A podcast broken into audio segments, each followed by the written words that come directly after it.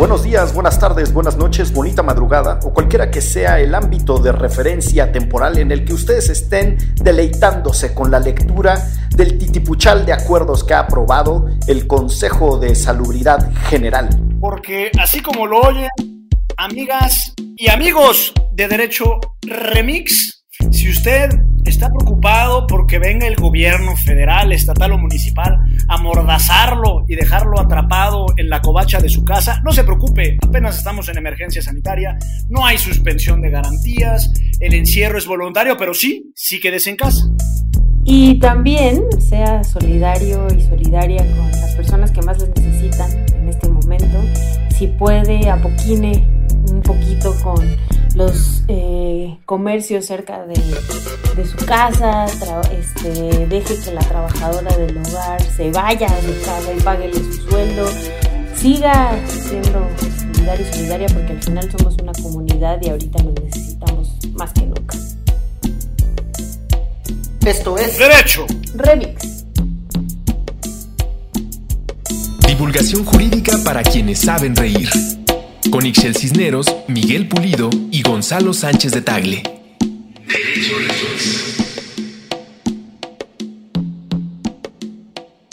Largas horas de información por todas partes, cascadas de comentarios, toneladas de preguntas para quienes graban Derecho Remix, el abogado más laureado de todos los universos planetarios, pandémicos y no pandémicos, Eichel Cisneros, jurisconsulta, periodista que trae la información y la nota. ¿Cómo les ha ido, muchachos? Hola.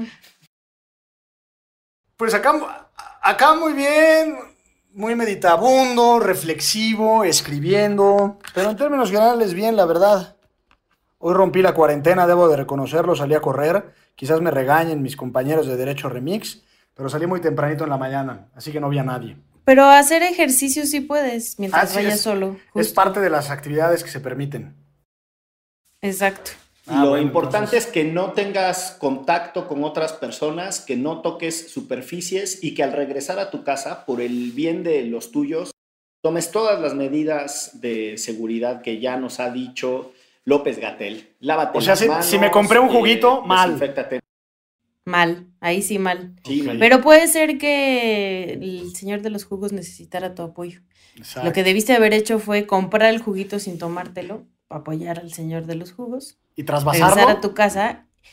No, pues no tomártelo. O sea, apoyas económicamente, pero no, no, te no hay riesgo de que te contagies. ¿Y quién amaina mi sed? Y, y pues sed en tu casa te tomas un vaso con agua, mano, ¿cómo ves? Y cuando llegues a tu casa, lo más recomendable no solo es lavarte las manos, es bañarte completo. Eso sí lo hice. Muy bien. Me duché. Muy bien. Oigan, es- les decía al inicio que hay em, carretonadas, toneladas, hay chorros, cascadas de comentarios. Hay dos en redes. que en el contexto en el que estamos nos piden que expliquemos algunas de las cosas que están sucediendo y quisiera poner sobre la mesa algunas de las preguntas que, que se complementan con las de Patreon. Unas son en redes, que son dos, y hay cuatro preguntas en Patreon eh, para que abordemos en este contexto algunos de los temas que tienen confundida a la gente. Y uno de ellos deriva de la llevada y traída declaración de emergencia. La gente anda ansiosa diciendo que cuando el gobierno va a tomar las medidas adecuadas y proporcionales a lo que estamos viviendo y nos va a restringir el libre tránsito, la libertad de reunión, de asociación, incluso la libertad de comercio y de trabajo.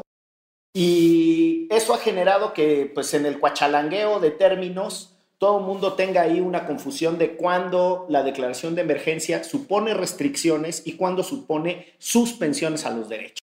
Les late si le entramos este, por eso y quién chingaos es el Consejo de Salubridad eh, General, el CSG, que no es Carlos Salinas de Gortari.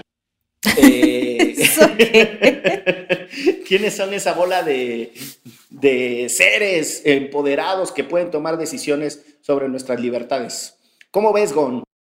Bien, pues son muchos temas eh, y como bien lo dice la gente que amablemente nos preguntó en las redes sociales, eh, hay mucha confusión en efecto.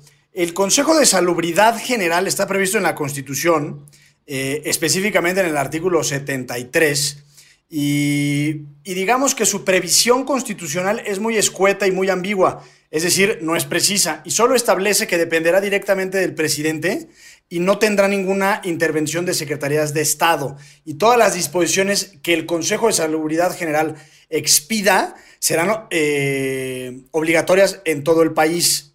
Por otro lado, hay igualmente en la Constitución, en el mismo artículo, en la fracción 16 del artículo 73, establece que en caso de epidemias de carácter grave o peligro de invasión, fíjense cómo está redactado, peligro de invasión de enfermedades exóticas en el país, la Secretaría de Salud, que por supuesto, eh, que por supuesto... Una enfermedad exótica viene, viene así disfrazada y le hace a, los gustos eh, distintos y heterodoxos. ¿O qué chingados es una enfermedad exótica? Pues no sé bien a bien qué significa enfermedad exótica, no sé, y ahorita hablaremos de la Organización Mundial de la Salud, si tiene contemplado el exotismo dentro de sus enfermedades, pero probablemente como estamos muy acostumbrados a ser europeocentristas, entonces todo lo exótico quizás tiene que ver con países afroantillanos, caribeños, africanos, etcétera, ¿no? Asiáticos, como Asiáticos, como es el caso.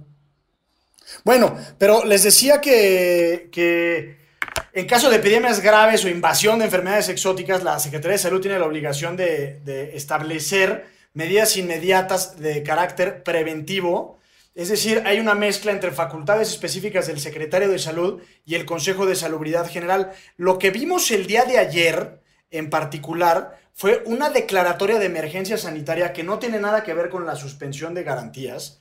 Eh, es decir, el día de ayer, lunes, 30 eh, de, mayo del año en curso, se declaró la de marzo, manito. y se establecieron siete puntos o siete lineamientos en específico de alguna forma como, como líneas generales de actuación para, para combatir a la pandemia.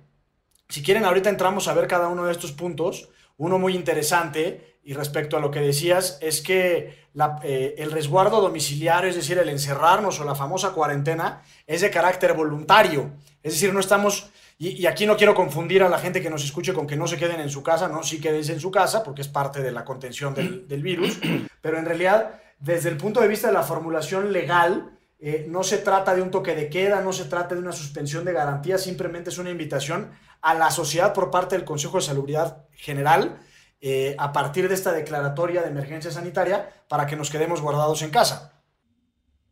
Pero a mí me da una flojera tremenda este doble discurso de la gente, ¿no? Que es como, ¿cómo es posible que digan que es voluntario y a la par nos quieren imponer un toque de queda, maldito gobierno. Y es como, a ver, o sea, no puede este, no ser voluntario porque sería un toque de queda.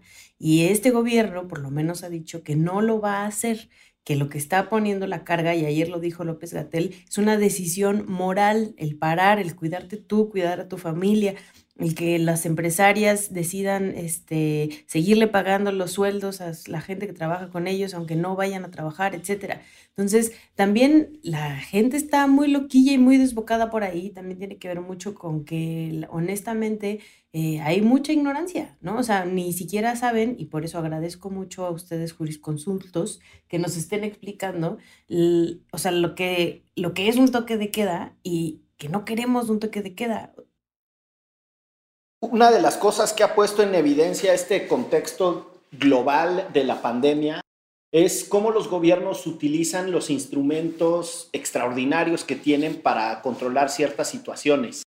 Eh, las medidas excepcionales, como es el caso de la restricción de libertades o la suspensión de libertades, eh, también eh, forman parte de la idiosincrasia, de la cultura política de un país, pero también de la decisión de su gobernante en turno. Yo creo que lo que Andrés Manuel está haciendo en el plano estrictamente político, y muy pocas personas lo van a recordar, es mantenerse en la firmeza de su crítica feroz contra Calderón cuando la H1N1 en el 2009. en donde Andrés Manuel consideraba que se habían tomado medidas excesivas que habían afectado gravemente a las clases populares y recordarán que la crisis H1N1, que sí le pegó durísimo al país, cosa que no hizo paradójicamente la crisis eh, inmobiliaria económica del 2008 de Estados Unidos, generó, repito, la del 2009, por ahí de 9 millones de pobres y por ahí de 14 millones de pobreza alimentaria, de personas en pobreza alimentaria, porque hubo un decrecimiento por ahí del 4 punto para arriba de nuestro Producto Interno Bruto. el país tuvo un ramalazo gacho en su economía por todas las medidas que se tomaron con la H1N1. Entonces hay un plano político, discursivo de Andrés Manuel en donde quiere contrastarse con Calderón y ya nadie se pincha acuerda de él. Eh, la otra cosa que creo que tiene que ver con la decisión de tomar este instrumento de emergencia sanitaria es que no hemos, no hemos tenido la película completa, pero para cerrar la idea, en lo que quiero hacer el énfasis es que las personas tienen que entender que la declaratoria de emergencia sanitaria tiene implicaciones en el plano laboral, por ejemplo, porque hay unos artículos por ahí que resultaron de la reforma laboral, también derivados del trauma de la H1N1, que establecen la imposibilidad de que en estos contextos se reduzcan los salarios o se despidan a las personas. Pero la misma ley laboral contiene que cuando se declaran contingencias sanitarias se puede tener a las personas en salarios mínimos hasta por un mes. Y hay otras disposiciones que establecen que uno puede correr a los trabajadores sin tener que pagar las indemnizaciones. Y hay que recordar que el sistema de incentivos fiscales y de incentivos monetarios directos, eh, pues los empresarios son muy mañosos. Entonces también ahí hay una tensión. Y la otra cosa en la que quisiera insistir ya nada más para cerrar la diferencia entre la, la, suspensión de garantías o de libertades o de derechos y la restricción de derechos, es que hay un ejemplo que a mí me gusta usar para explicar estos temas, estas diferencias, y es a lo que se le llaman las obligaciones imperfectas u obligaciones sin sanción. Y para decirlo muy rapidito, piensen en la educación. La educación es laica, gratuita y obligatoria. Es obligatorio que el Estado la dé, pero también es obligatorio que las personas la tomen. Sin embargo, si uno no se educa, si uno no va a la escuela, no vienen y te llevan preso. Lo mismo pasa con el voto. El voto es obligatorio, pero si tú no votas, no es como en Chile o en Argentina en donde te ponen una sanción por no votar, una sanción económica. Eso es lo mismo. La instrucción en este contexto de mi amorzote López Gatel, bombón, papacito, genio, inteligente eh, y todo lo demás, eh, con un gran uso de la palabra y los términos adecuados. Eh, la instrucción es, es totalmente seria, es quédate en tu casa, mm, es tu obligación quedarte en tu casa. No te voy a poner una sanción, pero sí es tu obligación, es de aplicación obligatoria, salvo que, dos puntos, y vienen las excepciones de lo que se considera esencial. Y una última nota de color, en la conferencia en donde se anunció esto, estuvo también ahí el presidente municipal, jefe de eh, colonia, jefe de condóminos, eh, el que hace todas las funciones de autoridad en este país, Marcelo Ebrard. Yo, es, este, nada más eh, para agregar a lo que decía Miguel, o sea, justo hoy en la mañanera igual el presidente dijo que sí va a haber un plan económico, ¿no? Porque honestamente eso es lo que hace falta para que los pequeños restaurantes cierren, para que la señora de la panadería, la de la planchaduría, que viven al día cierren, que el gobierno les diga cómo les va a ayudar, porque por más bonito que se escuche y por más que ellos quisieran cerrar, es totalmente desproporcionado a decir por ejemplo, hubo grandes restaurantes que cerraron desde el principio, pero pues si eres una cadena que tu único, que no es tu único negocio, que tienes otros negocios, que tienes un seguro, que no, o sea, la, la situación es totalmente distinta a la de los pequeños comercios. Y aparte del plan económico, también ya dijo el presidente, es este, nuevamente reajustar los sueldos, los sueldos a los funcionarios, o sea, los, a los funcionarios que ganan mucho dinero reajustarles los sueldos o congelarles el salario para que no haya aumentos de aquí en adelante y que eso se utilice para apoyar a las personas que, que lo van a necesitar. Igual habló de la parte de, que les pidió a los partidos políticos que regresaran el 50% de las prerrogativas que recibían, porque es un momento de contingencia. Entonces, también aquí, honestamente, más allá de que, de que pueden ser consideradas populistas, es, es, un ajuste que yo considero súper válido porque es los que más tienen apoyando a los que menos tienen. Y en este caso, todas podemos hacerlo desde nuestras proporciones, ¿no? O sea, antes de empezar a grabar, este, hablábamos de cómo Gonzalo podía comprarse un jugo sin comprárselo. Sea, en la calle puedes ir a comprarle, eh, si ya saliste, puedes comprarle un jugo al señor de los jugos, pero no te lo tomes porque puede ser que te contagies, nada más se lo pagas y te vas. Entonces ya ahí tú, a ti, tú no pierdes nada comprando un jugo de 20 pesos y al señor o señora de los jugos puede ser que eso le sea mucho, o sea, de, de mucho apoyo, hasta apoyo moral y económico, porque la verdad se le están viendo bien negras. Entonces, no está fácil la decisión y también aquí, este un poco para, para continuar con la discusión, estaba leyendo en la mañana igual una nota de India, ¿no? De cómo desde el principio cerraron eh, todo, ¿no? Y ahorita la gente está en una crisis económica tremenda que se está regresando a las que vivían en las grandes ciudades y que son de, de otros estados o de otras provincias, se están regresando a sus comunidades posiblemente llevando el virus porque no tienen que comer, no tienen cómo pagar la renta, no tienen trabajo, no tienen nada. Entonces, un poco la decisión del gobierno mexicano y de todos los gobiernos en, esta, en, la contingencia del COVID-19 ha sido muy complicada. Lo que intentó hacer el, señor este, y amo de todos nuestros, nuestros amores, eh, López Gatel, fue estirar lo más que se pudo esto para que esa gente que fuera más vulnerada Em, por lo menos le quedaran unas semanas más de ingresos, ¿no? ¿Por qué? Porque el 50, tenemos 50 millones de personas pobres. No somos Corea, no somos Japón, no somos Suecia, no nos podemos comparar con esos países porque no somos esos países. Y si Estados Unidos se las está viendo negra con toda, negras con toda la economía tan fuerte que tiene, imagínense un país como México, donde más del 60% de la población este, no tiene un trabajo fijo. Entonces, es muy complicado y es bien fácil salir a decir, ah, lo están haciendo mal, ah, quieren que nos muramos, ah, este es un plan de los Illuminati para que se mueran los viejitos. O sea, neta, neta, neta, neta, antes de empezar a, contar tonterías, infórmense, escuchen Derecho Remix. Sí, de acuerdo. Oye, yo tengo un par de reflexiones, quizás tres reflexiones. La primera es que en efecto me tomé el jugo, mi querida Chelagüera, así que prometo no volverlo a hacer. Por mí y por todos mis compañeros, como diríamos en las escondidillas, ¿no? Esa es una. Exacto, exacto. La, otra. Unos tres por mí y por todos mis compañeros. La otra, este. Nada más para precisar, una cosa es la emergencia sanitaria que está prevista en la Ley General de Salud y otra cosa muy distinta es la suspensión de garantías. Eh, imaginémoslo como una escala de grados. Eh, la emergencia sanitaria en realidad es activar ciertos protocolos de actuación institucional.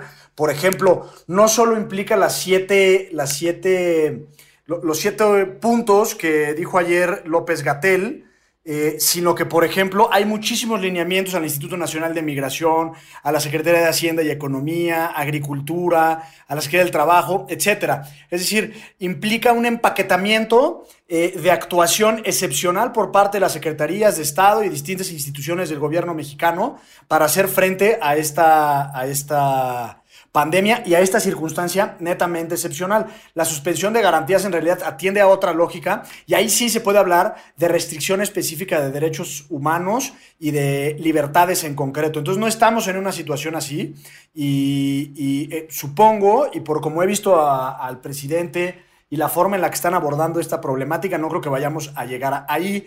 Eh, eso por un lado. Por otro lado, por lo que hace a la economía, les quiero contar una muy breve anécdota. La semana pasada me habló un amigo, un muy, muy buen amigo, eh, arquitecto, y me dijo, oye, ¿qué opinas? Tengo de dos, eh, o despido a dos arquitectos que trabajan conmigo, un poco previendo eh, el escenario en el cual ya estamos, es decir, que haya un cierre, pues digamos, un cese parcial de actividades nacionales durante el mes de abril y en lo que esperamos a la recuperación eh, o sea, o los, o los despido ahora o corro el serio riesgo de tener que cerrar mi despacho porque no tengo la capacidad para sostener, eh, digamos, mi actividad empresarial. Eh, y entonces ya pues le di algunas, algunas recomendaciones propias del abogado más laureado de la colonia Condesa y diversas latitudes. Pero en realidad lo que me parece importante es reflexionar sobre sí el pequeño empresario, pero también, no, diría la gran industria, y no, no diría Salinas Pliego y compañía, pero sí, digamos, en, en todas las vertientes de la economía es importante, creo yo, no criticar, analizar, opinar con sesgos. Eh, y, en muchas redes sociales o en muchos chats y WhatsApps y demás, he escuchado que ahora está muy, muy, digamos, se recurre mucho a la palabra privilegio o los privilegiados. Y entiendo perfectamente lo que dice Sixel, que es un momento de llamado a la solidaridad y un momento a, que la gente se arremangue eh, las mangas, que es una redundancia o un pleonasmo, y se ponga a trabajar real por el beneficio de todos. Pero también, tú hablabas de la, de la cadena restaurantera, yo tengo un cuate que tiene restaurantes y aunque es una cadena relativamente grande, literal está apanicado porque, porque un poco los restaurantes, su lógica es vive al día. O sea, tienen mucho flujo, pueden generar mucha lana, pero es lana que permanentemente se está gastando entre pagarle a proveedores, pagarle a los meseros, a los capitanes, garroteros y demás y ellos de ahí pues cobran su tajada. Pero si no hay cliente, entonces toda la cadena se viene abajo. Entonces yo, yo lo pensaría también en ese sentido. Eh, y por otro lado, y esta sería mi última reflexión, México en efecto no es Corea, no somos Estados Unidos. Es decir, creo que incluso las comparaciones que hace la gente son muy forzadas. Eh, porque cada realidad socioeconómica, histórica, cultural, pues es única y auténtica de nuestras propias eh, circunstancias específicas. Pero en el caso de México, creo que López Obrador, y esta es una presunción, porque al final, pues eh, el tiempo le dará o no le dará la razón a la estrategia de cada uno y de cada cual. Pero creo que es la correcta, porque en México eh, me parece que más o menos ronda por ahí del 70% eh, la economía informal. Entonces, si establecemos medidas como las españolas, pues obviamente nos da el traste completamente. Otra para analizar es la medida coreana que no porque no tengamos su riqueza y no tengamos su índice de PIB per cápita, significa que no podamos seguir esas estrategias, que en realidad ellos no hicieron ningún encierro, sino más bien se dedicaron a invertirle a las pruebas. Lo dejo simplemente como reflexión. Eh, y pues eso, mis queridos, hasta se me acabó el aire. Espero que no sea COVID-19. no toca madera, manito, con eso ya no hay que andar jugando en estos días. Según entendí, y esa era una pregunta que tenía para ustedes, este, según entendí, con la declaratoria de emergencia, las empresas formales sí pueden pedir reajustes de créditos, sí pueden pedir, o sea, y con esa misma ley que decía Miguel de lo de la influenza, o sea, eh, una cadena de restaurantes, ver qué onda con los créditos que tiene el banco según la primera declaración que hizo Andrés Manuel, también era eh, dar más créditos, eh, una alianza con los bancos, etcétera, etcétera, ¿no? Em, ¿Es verdad esto? O sea, esta emergencia sí, o sea, el declarar una emergencia como esta, sí incluye el apoyo a, a estas empresas establecidas?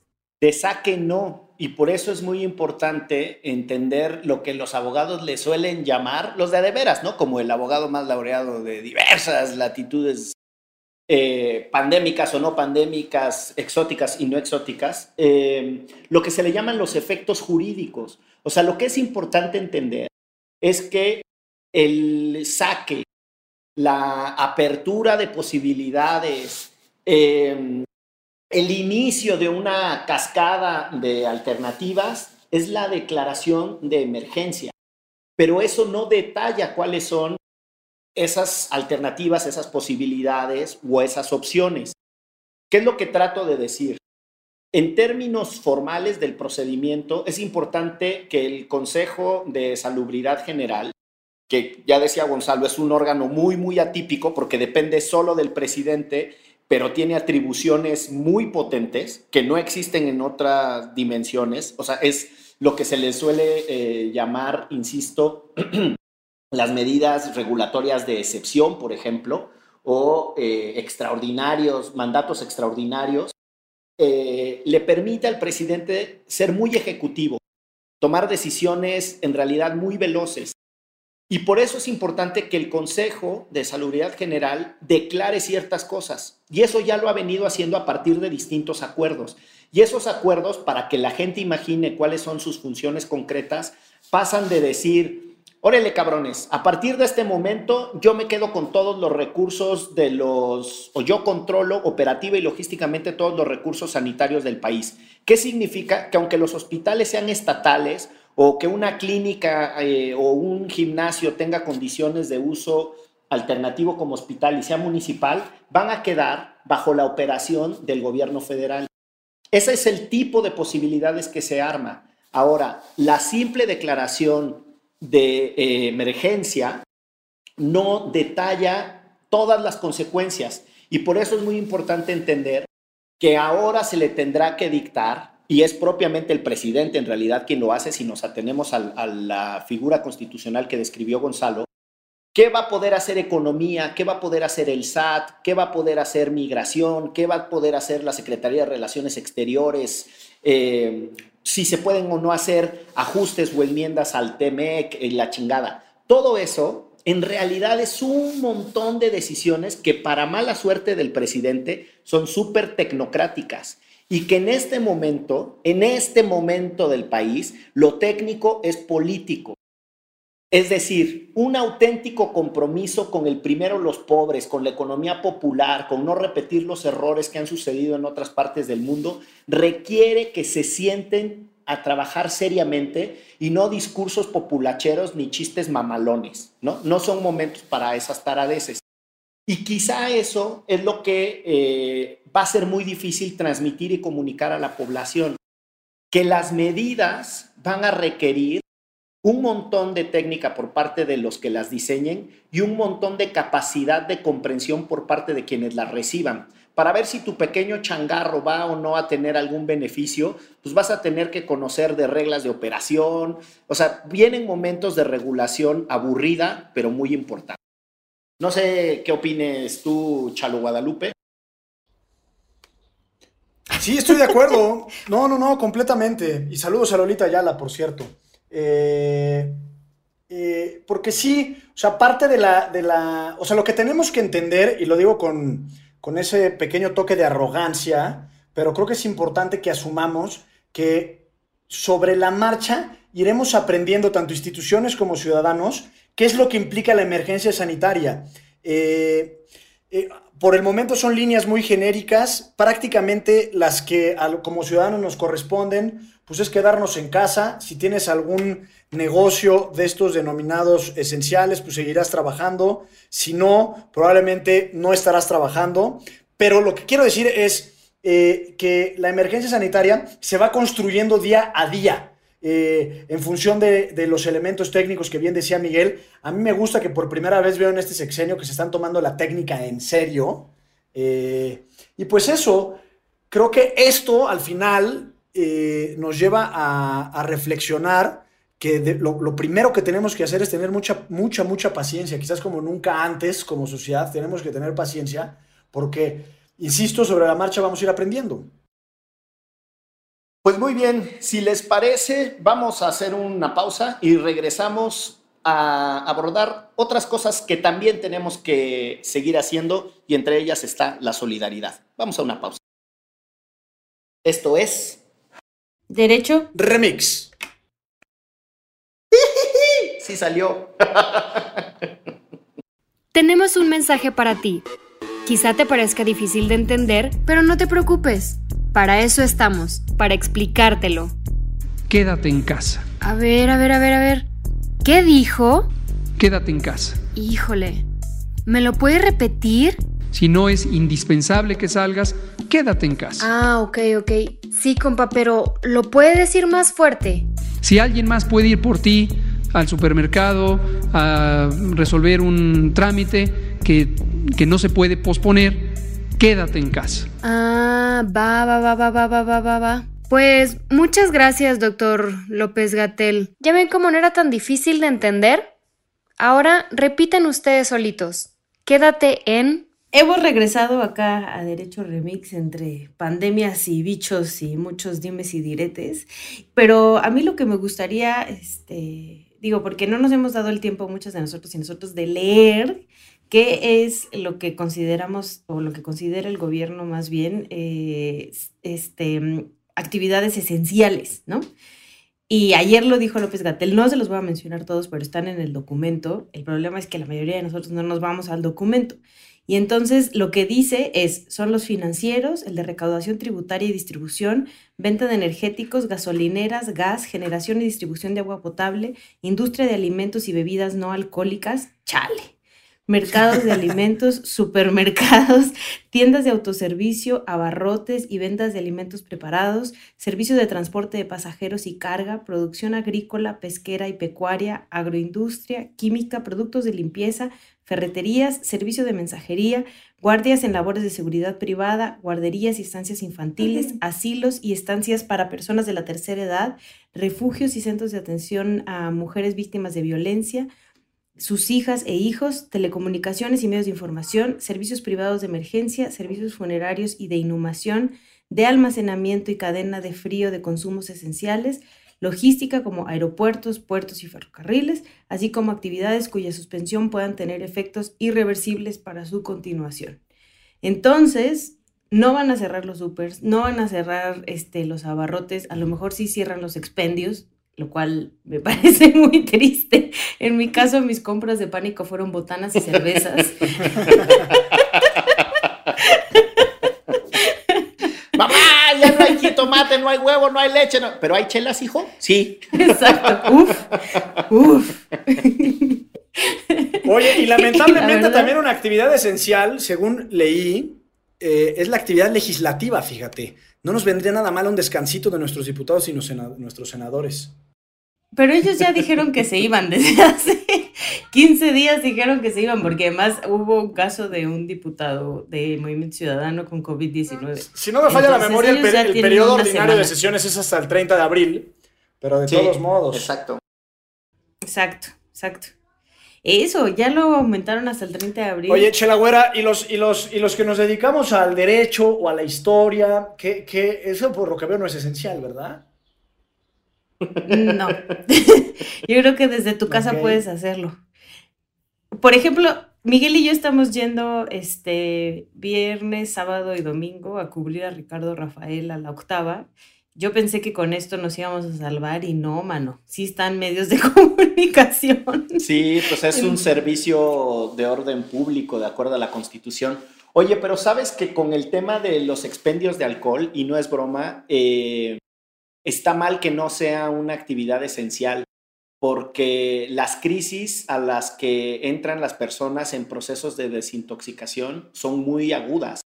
Eh, o sea, dicho con todas sus letras, hay una discusión en California de por qué sí permiten vender alcohol en estos contextos y es porque se incrementan eh, las depresiones, los, eh, las, los brotes de violencia, las, las, crisis de violencia doméstica, porque de repente le cortas el chupirul a la banda que tiene serios problemas, eh, que son alcohólicos funcionales, y se arma la pinche gorda, ¿eh? se pone loca la cosa.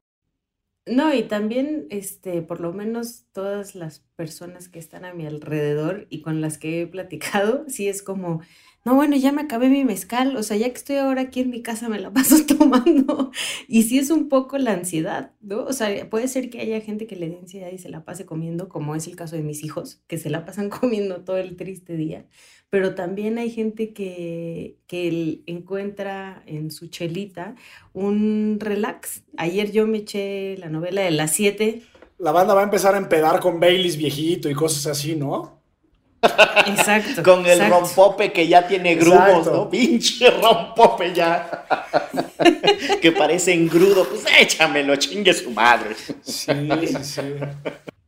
Oye, Una sandía fermentada. En esta, en esta cosa de qué es esencial en términos formales jurídicos y qué es esencial en términos de solidaridad, a mí me gustaría regresar a un debate y una conversación que hemos tenido eh, pues, nosotros tres en Derecho Remix, pero también en redes con, otras organizaciones con las que colaboramos, a propósito de entendernos nosotros también como un factor esencial, no necesariamente para salir a la calle y andar ahí como vector del bicho, llevándolo del punto A al punto B, sino esenciales en nuestro comportamiento y tiene que ver con el eh, evento que se describió del proceso del acto mercantil de compraventa del de eh, líquido extraído de la naranja que hizo el abogado más laureado, o sea, el jugo que se compró el cabrón. Eh, ¿Cómo podemos ser solidarios también con otros sectores de población y asumirnos nosotros también como esenciales en este contexto, no? Sí, o sea, en principio creo que tenemos que darnos cuenta que quienes podemos estar en nuestras casas y seguir recibiendo una quincena, porque hay gente que ahorita tiene ciertos ahorros, por ejemplo, em, mi pareja trabaja en el área de la producción de televisión y muchos de sus compañeros, pues sí, ahorita tienen ahorros, pero si esto no se sigue este, alimentando, va a haber un punto en el que ya no van a tener ahorros porque están paradas todas las producciones. Entonces, aun cuando son personas privilegiadas, puede ser eh, toda la gente que es freelance, que se les acabe, ¿no? Y tienen que seguir pagando renta, seguir pagando las escuelas de sus hijos, etc. Pero habemos personas, y ahí me incluyo, que tenemos una quincena asegurada y que sabemos que tenemos ciertas obligaciones este, con la escuela de mis hijos, ¿no? Este, las cuestiones de comida, la trabajadora del hogar, etcétera. Pero hay una lanita que me sobra en principio porque, por ejemplo, a nosotros nos gusta mucho salir a comer. Y la gran mayoría de nuestro sueldo nos los gastamos en eso, en salir a comer a lugares que nos gustan. Ahorita no podemos salir a comer. Entonces lo que estamos haciendo es, eh, yo fui al mercado sobre ruedas, por ejemplo, el domingo, y fui y les dije a todos mis marchantes que era el último domingo que iba a ir porque yo ya no iba a salir, porque iba a ser una persona responsable, solo iba a hacer mi trabajo como periodista en la octava, pero ya no iba a salir a ningún otro lado. Este, y les dejaba el dinero para cuatro semanas. O sea, lo que yo normalmente le compraba a cada uno de mis puestos, se los multipliqué por cuatro. Y solo me llevé lo de esa semana. Se los donaste, digamos. Exacto. Para ellos, en principio era un shock como que, ¿cómo no? Pero pues llévate todo, ¿no? O sea, si ya me estás dejando 800 pesos, llévatelo en fruta. Y es como, no. O sea, mi idea es que sea un acto solidario porque el próximo domingo ustedes contaban con que yo viniera a dar mis 200 pesos de fruta y no voy a venir. Entonces se los estoy dejando. Y esa fruta, si alguien más se atreve a salir, véndansela a ellos. Y de verdad, el solo hecho de que, o sea, a lo mejor 200 pesos no les van a hacer la diferencia en su economía familiar. Si todos lo hiciéramos, honestamente, sí, sí habría una diferencia en la economía familiar de esas personas. Pero si nada más lo hago yo, por lo menos es un acto de apapacho a personas que, se las, que no saben qué va a pasar con su vida y que están de verdad pendiendo de un hilo, ¿no? Eh, de ahí en adelante su futuro y son familias completas que dependen de, actos, en este caso de actos de, solidaridad de personas como yo que sí recibimos una quincena y tenemos para hacer estas cosas.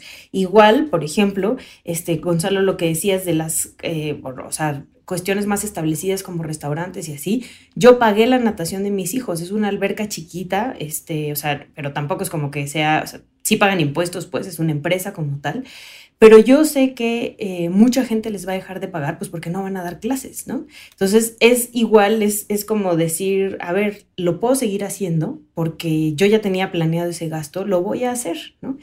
Em, y eh, nosotros en el día después quisimos dar, hacer, o sea, un pasito más adelante. Y desde el principio buscamos a organizaciones que trabajan con personas más vulnerables, ¿no?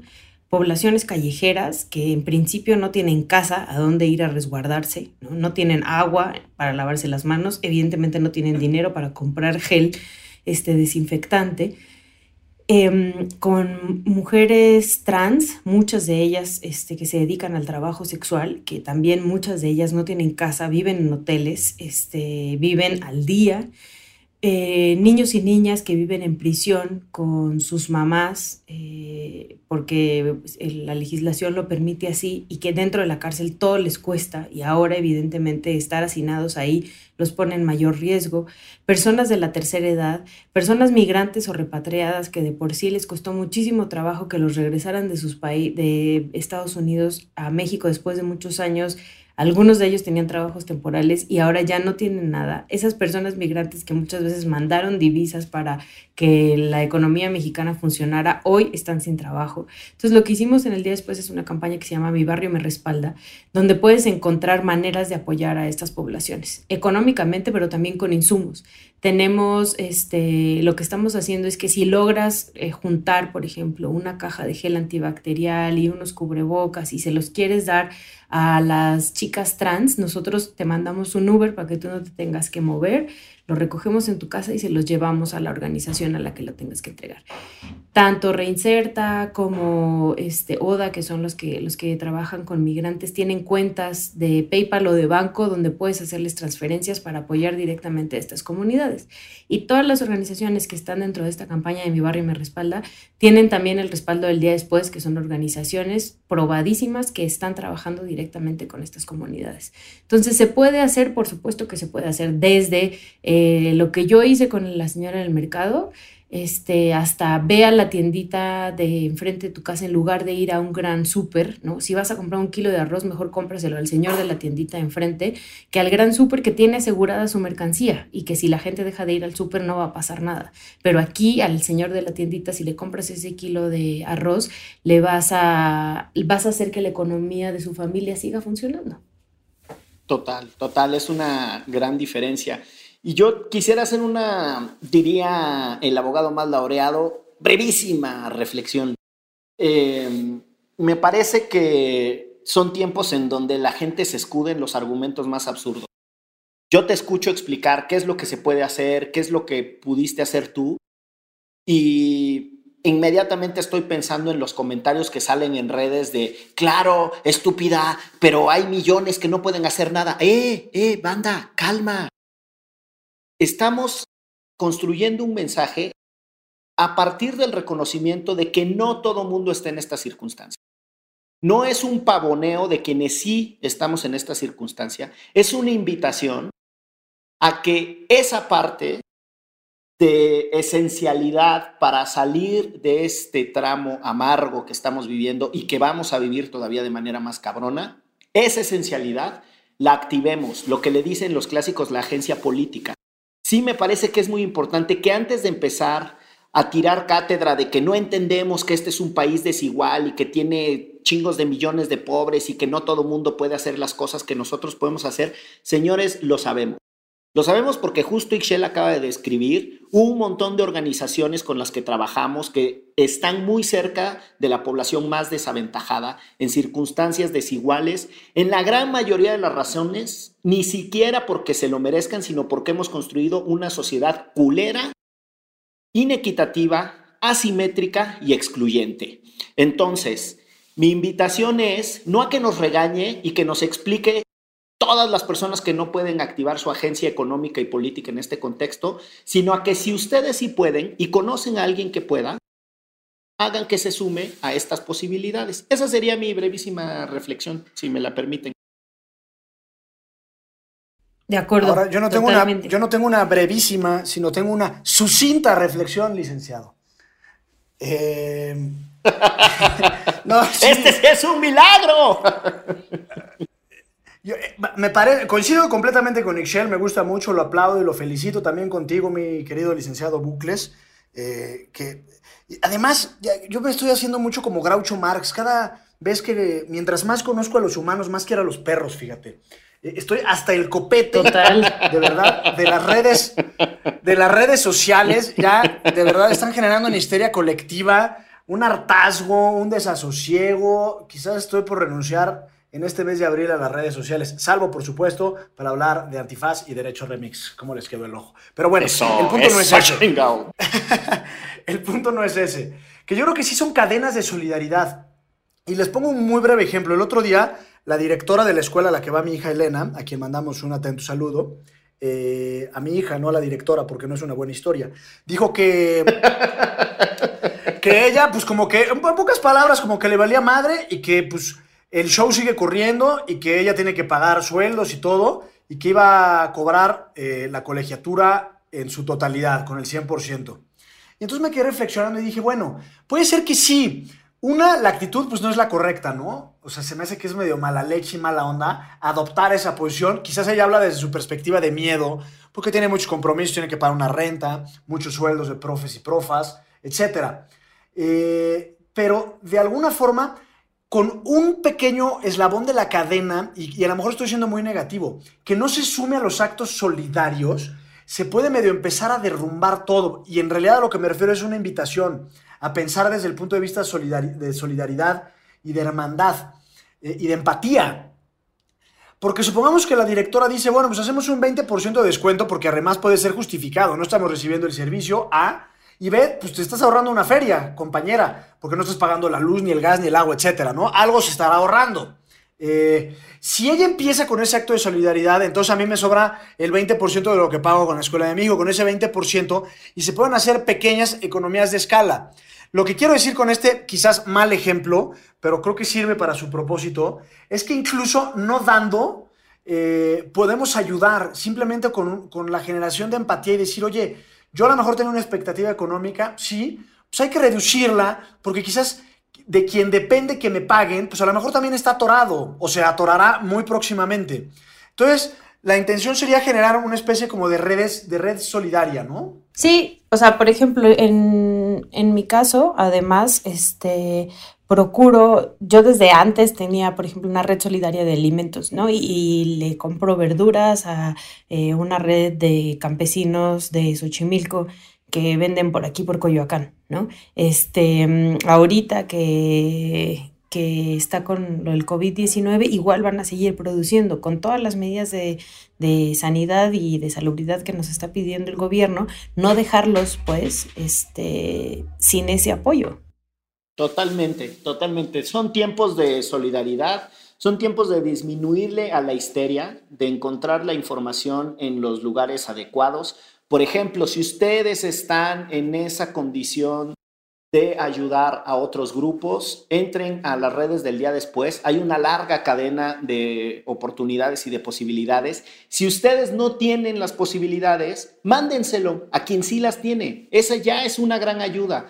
Y eh, pues también son momentos para distraerse, ¿por qué no? Si les parece, como lo prometimos, vamos a echarnos la ronda de recomendaciones. ¿Qué se traen por ahí, muchachos? Venga, abogado. Yo tengo un libro que viene a tono a esta época, pero es un libro así medio tristón. Es un libro de Francis Weller, que es un psicólogo. El libro se llama The Wild Edge of Sorrow. Y en la traducción al español sería así como el, la salvaje orilla de la tristeza o del dolor. Y su, subtítulo es Rituales sobre la renovación y el trabajo sagrado del, eh, del duelo.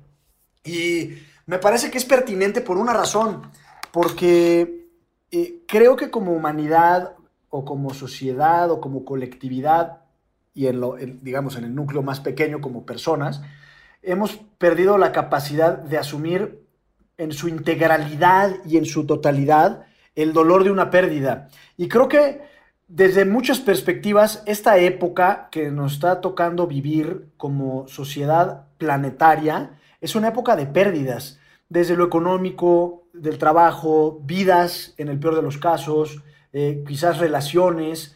Y entonces creo que tenemos que asumir esta pérdida tal cual es y con un sentido de mucha humanidad, de mucha trascendencia y de mucha espiritualidad. Este libro, eh, por supuesto, puede hacer más sentido a las pérdidas personales, pero creo que también eh, invita a pensar la pérdida, el duelo, el dolor y el sufrimiento desde una perspectiva colectiva, como si fuéramos una tribu arcaica y juntarnos, tomarnos de las manos eh, para, para enfrentarlo todos juntos. Esa sería mi recomendación de Wild Edge of Sorrow.